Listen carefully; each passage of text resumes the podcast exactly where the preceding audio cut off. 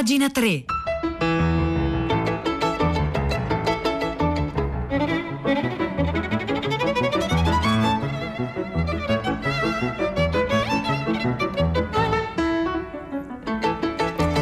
Buongiorno, buongiorno, un caro saluto da Edoardo Camurri e benvenuti a questa nuova puntata di Pagina 3, la nostra rassegna stampa delle pagine culturali dei quotidiani, delle riviste del web. Oggi è il 5 luglio, sono le 9 3 minuti e noi iniziamo subito il nostro percorso attraverso le pagine culturali eh, ricordando eh, che 5 anni fa eh, morì uno dei più grandi poeti italiani della seconda metà del Novecento, Valentino Zaiken. Ecco, vogliamo dedicare questa puntata a Valentino Zaiken. Date a farvi un giro come sempre sul sito di Radio 3, mettete nel motore di ricerca Valentino Zaiken perché Radio 3 è piena di materiali dedicati a questo grande poeta.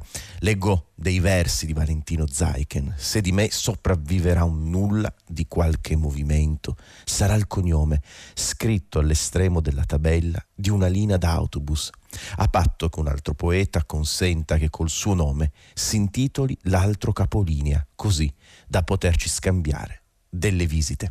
Questi alcuni versi di Valentino Zaichen che lo immaginiamo per l'appunto in una linea d'autobus, una linea d'autobus il cui punto di partenza è Petrarca, la stazione d'arrivo è Zaichen, questa grande tradizione eh, poetica italiana, appunto Valentino Zaichen, morto cinque anni fa.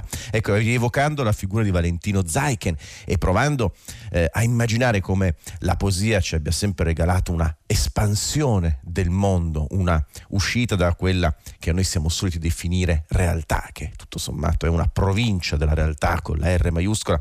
Questa mattina a pagina 3 eh, proviamo a chiedere questo alle nostre ascoltatrici e ai nostri ascoltatori, cioè come fate a uscire dalla realtà quando è opprimente, quali strategie adottate per ampliare la cosiddetta realtà che è provincia della grande possibile realtà totale. Scrivetecelo con i vostri messaggi, i vostri WhatsApp al 335 5634 296. Allora iniziamo nostra, i nostri tentativi di uscire dalla realtà e lo facciamo partendo da tutto libri eh, della stampa in cui leggiamo la recensione, una recensione di Claudia Durastanti a un libro bellissimo. Questo libro eh, si intitola Il fungo alla fine del mondo, l'ha pubblicato l'editore Keller, lo ha tradotto Gabriella Tonoli e l'autrice è un'antropologa americana bravissima, Anna Lovenhaupt-Singh.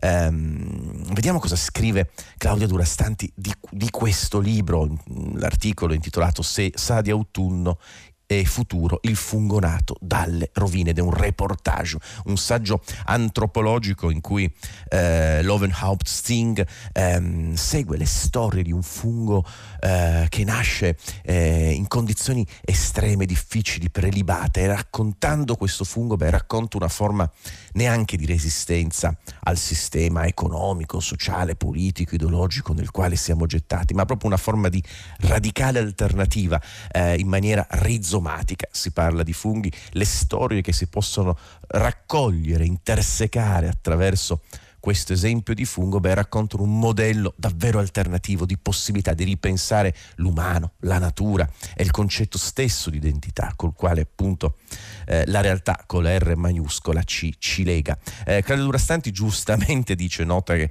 ehm, qualche anno fa si parlava molto delle intelligenze dei polpi come nel dibattito culturale mondiale e in questi anni invece si è molto concentrata l'attenzione eh, sui funghi e appunto questo libro di Anna Lovenhaupt Singh eh, pubblicato da Keller. In realtà molta, c'era molta attesa per l'edizione italiana di questo libro, scrive Claudio Durastanti su tutto libri del, un libro del 2015, nel sottobosco, giustamente si parla di funghi, di lettrici e di lettori che si sono appassionati al dibattito sull'antropocene, per quanto questo termine venga sempre più discusso e messo in crisi, sulla filosofia interspecie eh, e hanno seguito il lavoro di Donna Haraway, di Timothy Morton, Donna Haraway una delle più importanti filosofe contemporanee, Timothy Morton anche lui un filosofo, in questo caso inglese che mm, noto eh, per, per, il concetto di iperoggetto nel studiare le questioni del cambiamento climatico, anche lì una fuga dalla realtà. Il cambiamento climatico noi, come dire, no, non lo vediamo come un oggetto qualsiasi, come una mela posata su un tavolo, no? ma è un fenomeno, un iperoggetto per l'appunto che ci attraversa e che si manifesta in modi molto diversi dai grafici che segnalano il cambiamento delle temperature, dai fenomeni atmosferici, dalle crisi migranti. È un oggetto che ha manifestazioni plurime, multiformi, molteplici. Ma insomma, ehm, vediamo cosa, cosa, mm, scrive Claudio Durastanti legata a questo libro di Zing. Ha scritto Zing un libro profondamente connesso agli altri, denso e sofisticato, ma anche materiale, popolare, curioso e prolifico come un fungo e costruito quasi a zolle. Che cosa ha fatto il fungo eh, Matsutake, questo, il nome di questo fungo strano che lei ci racconta, con il suo intensissimo e non sempre amato aroma d'autunno per meritarsi l'ammirazione indiscussa da parte di Zing innanzitutto è rimasto, o meglio è rinato. Si narra infatti che dopo l'esplosione della bomba atomica Hiroshima, la prima forma di vita a spuntare fuori in un paesaggio devastato è stato il fungo Matsutake. Singh pensava fosse una leggenda metropolitana, una storia che suona troppo bene, il fungo che nasce dalle rovine appartiene proprio al romanzo di fantascienza, raccontata dai contadini coinvolti nella raccolta di un prodotto ormai pregiato, ma ha ricevuto diverse conferme da parte degli degli scienziati. In ogni caso è questa la premessa del suo saggio, confutare l'idea che il capitalismo tragga vantaggio soltanto da scenari lineari oppure rasi al suolo, quando invece si inneste, si rigenera in un mondo molto più frammentato e reattivo di quanto preferirebbe e a cui la comunità del fungo Matsutake prova a opporre una forma, se non proprio di resistenza, quantomeno di alternativa. Beh, insomma, l'alternativa è qualcosa di più eh, della resistenza certi sensi. Ostinarsi a nascere, a vivere in paesaggi disturbati, continua a scrivere Claudio Durastanti su tutto libri. Ostinarsi a nascere, a vivere in paesaggi disturbati dall'uomo è infatti una sfida molto forte verso chi disturba l'ecosistema solo per trarne vantaggio secondo le proprie regole. Il fungo Matsutake non solo spunta in questi luoghi turbati e consumati dall'umanità, ma si è reso protagonista di una rete di commerci, scambi e doni dall'Oregon al Giappone attraverso reti di cercatori spesso in esilio e appartenenti alle minoranze che lo sfruttano per la propria sussistenza, dandogli allo stesso tempo un valore non solo economico ma anche culturale. Bene, il fungo Matsutake in questo racconto dell'antropologa Zing diventa un sistema mondo, ma un sistema mondo che funziona secondo logiche e meccanismi completamente diversi da come siamo abituati a pensare in maniera un po' piuttosto ottusa, abitudinaria, il mondo stesso. Quindi è un'alternativa, una possibilità di sgretolare quella che eh, chiamiamo realtà. Quindi 335 5634 296 questa mattina a pagina te scriveteci come fate a uscire dalla realtà quando è opprimente.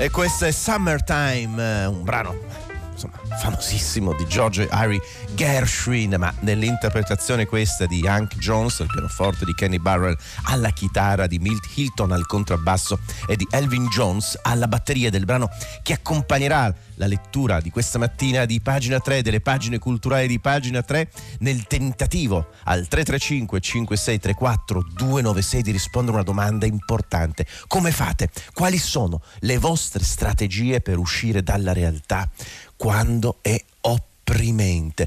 Eh, molte, molti messaggi stanno già arrivando. Luca da Torino, il mio modo di uscire dalla realtà è ascoltare musica molto semplice ma efficace. Beh, in effetti questo è, è, un consiglio dionisiaco. Da sempre la musica è estasi, possibilità di uscire da se stessi e noi stessi diamo forma poi alla realtà. Cristina, disegno anche ora mentre vi ascolto. Qui entri uno spazio, tempo, altro, dentro tutto lontano da tutto. Eh, Laura da Torino, leggo, osservo il cielo, un fiore, faccio meditazione, poi Luciana, la lettura e poi Leonardo, sognare, ricordare i sogni e riflettere sul loro contenuto, immergersi nei loro enigmi, ci scrive Leonardo. Vedremo poi l'importanza dei sogni anche in questa puntata di pagina 3, ma mi collego con Pietro del Soldà. Buongiorno Pietro.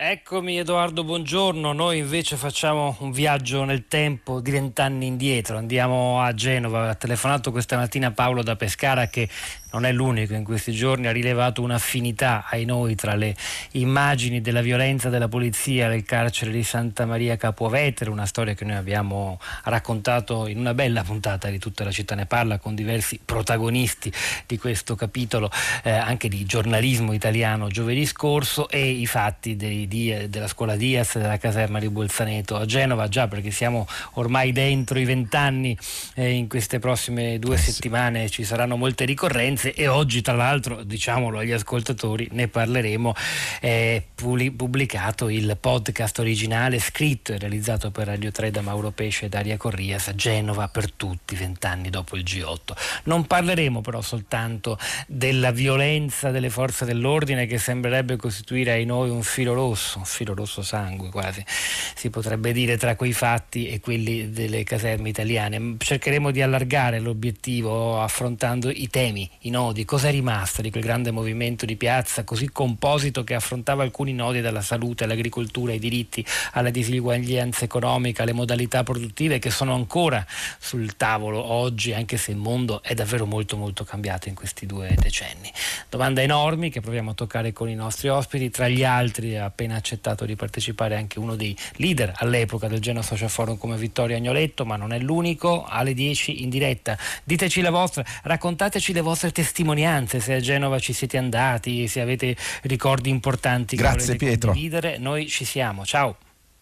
Grazie Pietro, buon lavoro a te e a tutta la squadra di tutta la città ne parla. Noi continuiamo la nostra rassegna stampa e la domanda che fa da guida oggi è come fate a uscire dalla realtà quando è opprimente. Eh, arrivano molti messaggi, la lettura è, uno, è una di queste strategie. Beh, allora a proposito di lettura per uscire dalla realtà quando è opprimente, magari per scoprire che questa uscita dalla realtà opprimente è un'uscita che ci riporta in una realtà ulteriormente opprimente, beh c'è un libro straordinario eh, pubblicato in italiano da poco, è Solenoide di Mirsea Cartarescu, uno dei più importanti scrittori contemporanei, eh, l'ha pubblicato il saggiatore, l'ha tradotto benissimo Bruno Mazzoni e ne scrive eh, su Robinson di Repubblica Vlodek Golkorn in un pezzo breve ma potente, preciso eh, rispetto a quanto racconta il libro. Eh, non vuole distinguere, inizia così, fate attenzione perché è importante per il tema della puntata di oggi, non vuole distinguere le allucinazioni della realtà. Ha voluto ha dovuto lui stesso partorire la mamma a sua somiglianza e immagine. Rifiuta l'idea di scrivere per diletto e per il piacere perché prova odio per Sherazad e tutti i suoi figli spirituali. Sono tutte parti tratte da questo capolavoro, Solenoide. Quanto sopra sono le parole di Mirsea Cartarescu tratte da Solenoide, un romanzo di quasi mille pagine, magistralmente tradotto da Bruno Mazzoni, pubblicato dal saggiatore. Cartarescu è nato a Bucarest 65 anni fa ed è considerato uno dei più grandi scrittori contemporanei, più volte in procinto di vincere il Nobel. Voland pubblicò eh, qualche anno fa la sua trilogia straordinaria, abbacinante, anche qui 1600 pagine per tre volumi.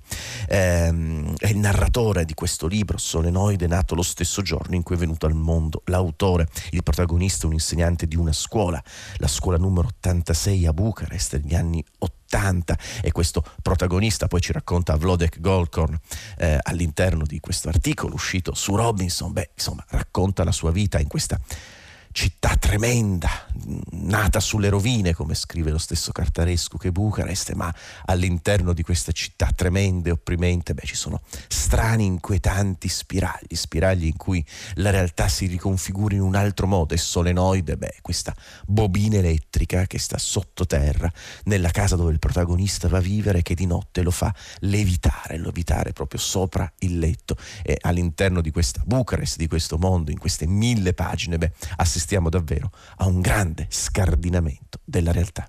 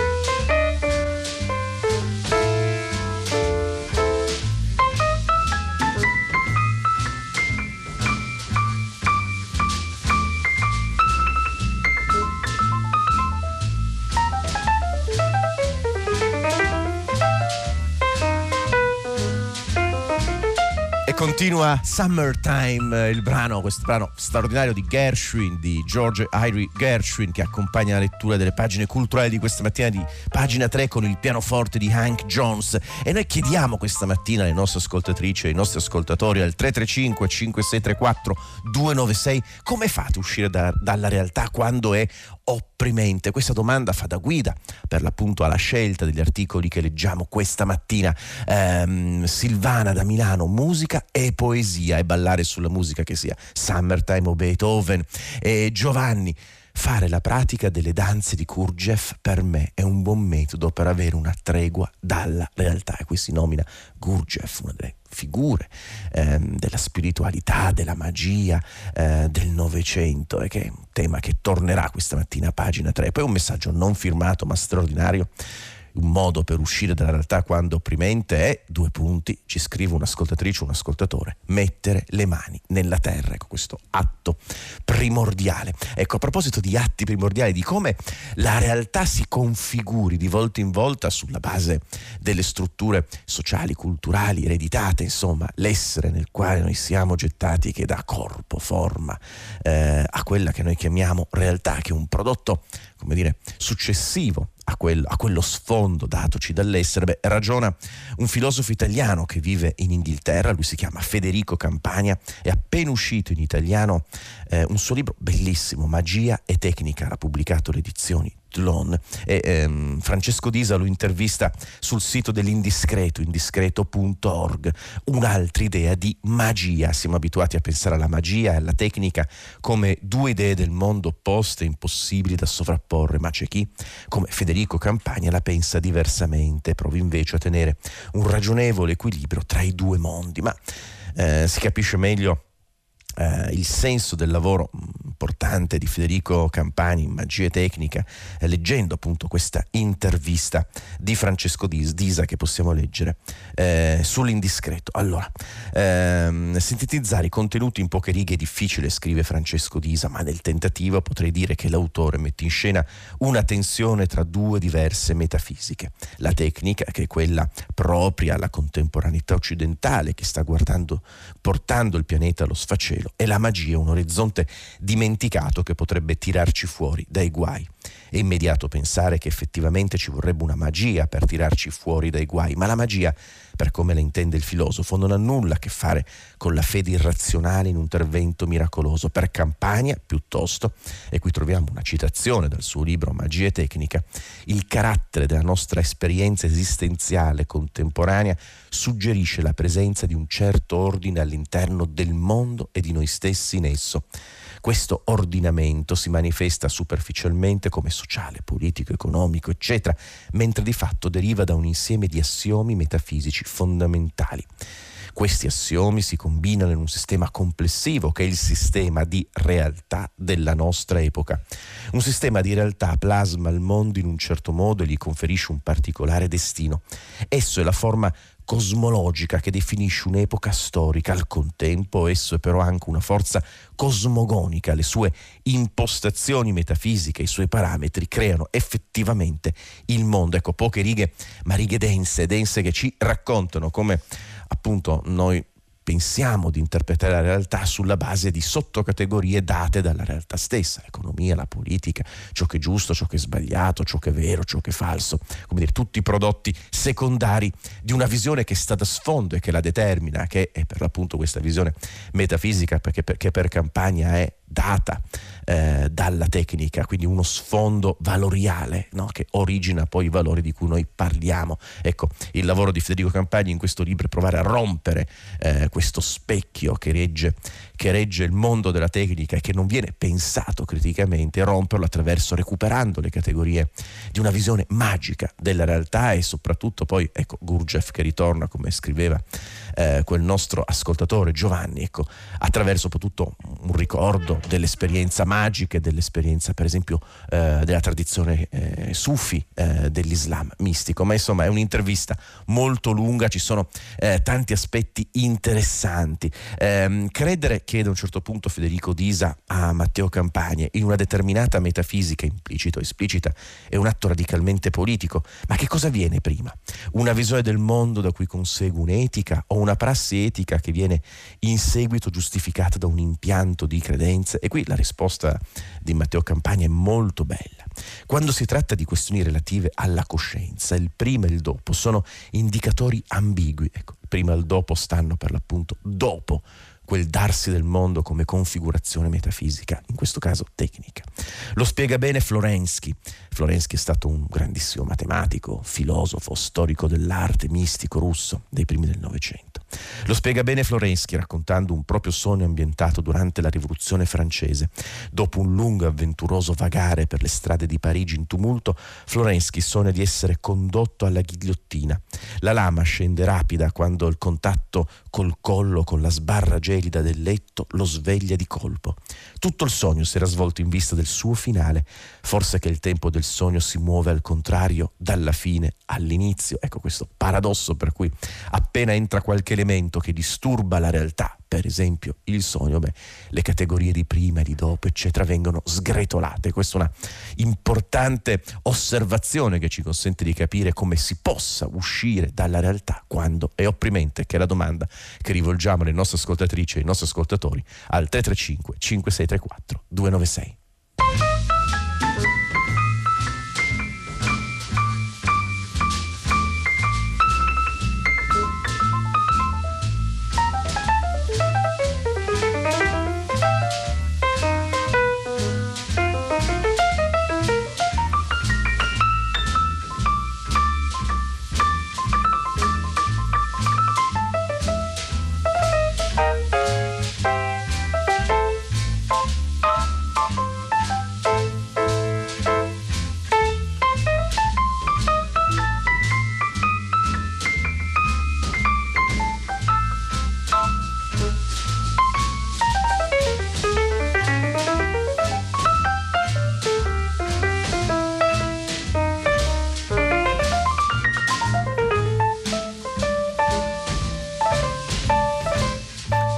Summertime è il brano che accompagna questa mattina la lettura delle pagine culturali di pagina 3, 5 luglio, sono le 9.26 minuti, è il pianoforte in questo caso di Hank Jones. Noi continuiamo e chiudiamo la nostra rassegna stampa di oggi, come fate uscire dalla realtà quando è opprimente, davvero tanti messaggi arrivati al 335 5634 296. Matteo, anche la fuga dalla realtà fa parte della realtà, quindi non si può fuggire dalla realtà. Il l'alternativa alla realtà non esiste e non c'è bisogno di sfuggirle, ci scrive Matteo. Giustamente, riportandoci un paradosso, che uno dei paradossi parte forse un po' il suo messaggio che si può ricondurre alla tradizione buddista, ogni fuga dalla realtà presuppone un'altra realtà e quindi un'altra rappresentazione, un'altra, un'altra reincarnazione, un'altra adesione eh, per l'appunto alla credenza che le cose stiano così come appaiono e che ci legano, che invece non rappresentino nel loro sfondo totale una specie di vuoto significativo nel quale invece del quale provare ad aderire. Ma davvero tanti messaggi questa mattina sono arrivati al 335 5634 296. Noi ehm, citiamo adesso un altro articolo uscito su singola.net, lo ha scritto Alessandro Mazzi ed è mh, mm, la recensione, un libro eh, pubblicato da poco da Feltrinelli, eh, Negli abissi luminosi, lo ha scritto Angelo Tonelli. Angelo Tonelli è uno dei più importanti filologi e studiosi della sapienza greca italiani. Eh, qualche mese fa, un mese e mezzo fa Angelo Tonelli è stato anche ospite di Fahrenheit, quindi andate sul sito di Radio 3 di Fahrenheit e cercate se volete ehm, per riascoltare l'intervista ad Angelo Tonelli. La storia è storia di sciamani, così scrive Alessandro Mazzi su singola.net. Negli abissi luminosi Angelo Tonelli sancisce un punto di arrivo della sua monumentale opera di risanamento della sapienza antica, da sempre erede delle ricerche di Giorgio Colli. Tonelli riafferma lo spirito ieratico del della filosofia di contro alle sue derive moderne. Ecco, quello che ha fatto Angelo Tonelli, ce lo racconta molto bene Alessandro Mazzi su singola.net, è quello di radunare in questo volume per Feltrinelli eh, alcuni dei frammenti della sapienza, della sapienza greca, in cui eh, la sapienza greca racconta della grande tradizione sciamanica, che è la tradizione sapienziale e filosofica potente, originale del pensiero greco, ma non solo, perché quella tradizione sciamanica aveva contatti influssi con tutta quella parte di Europa e di Asia. Ma insomma è, è un articolo eh, bello, pieno di spunti interessanti in cui davvero la fuga della realtà è all'origine stessa della realtà filosofica con cui l'Occidente ha a che fare da circa 2500-2600 anni. Eh, sono le 9.29 questa mattina cedo la parola al grande Guido Zaccanini per primo movimento e questa mattina insieme a Domenico Gangi alla console, ad Angelo Landini in redazione, a Cristiana Castellotti, a Maria Chiara Berene alla cura e a Manuel De Lucia in regia vi ringraziamo per aver seguito la nostra rassegna stampa e vi do appuntamento con me, con Edoardo Camurri, domani mattina alle 9 come sempre. Grazie.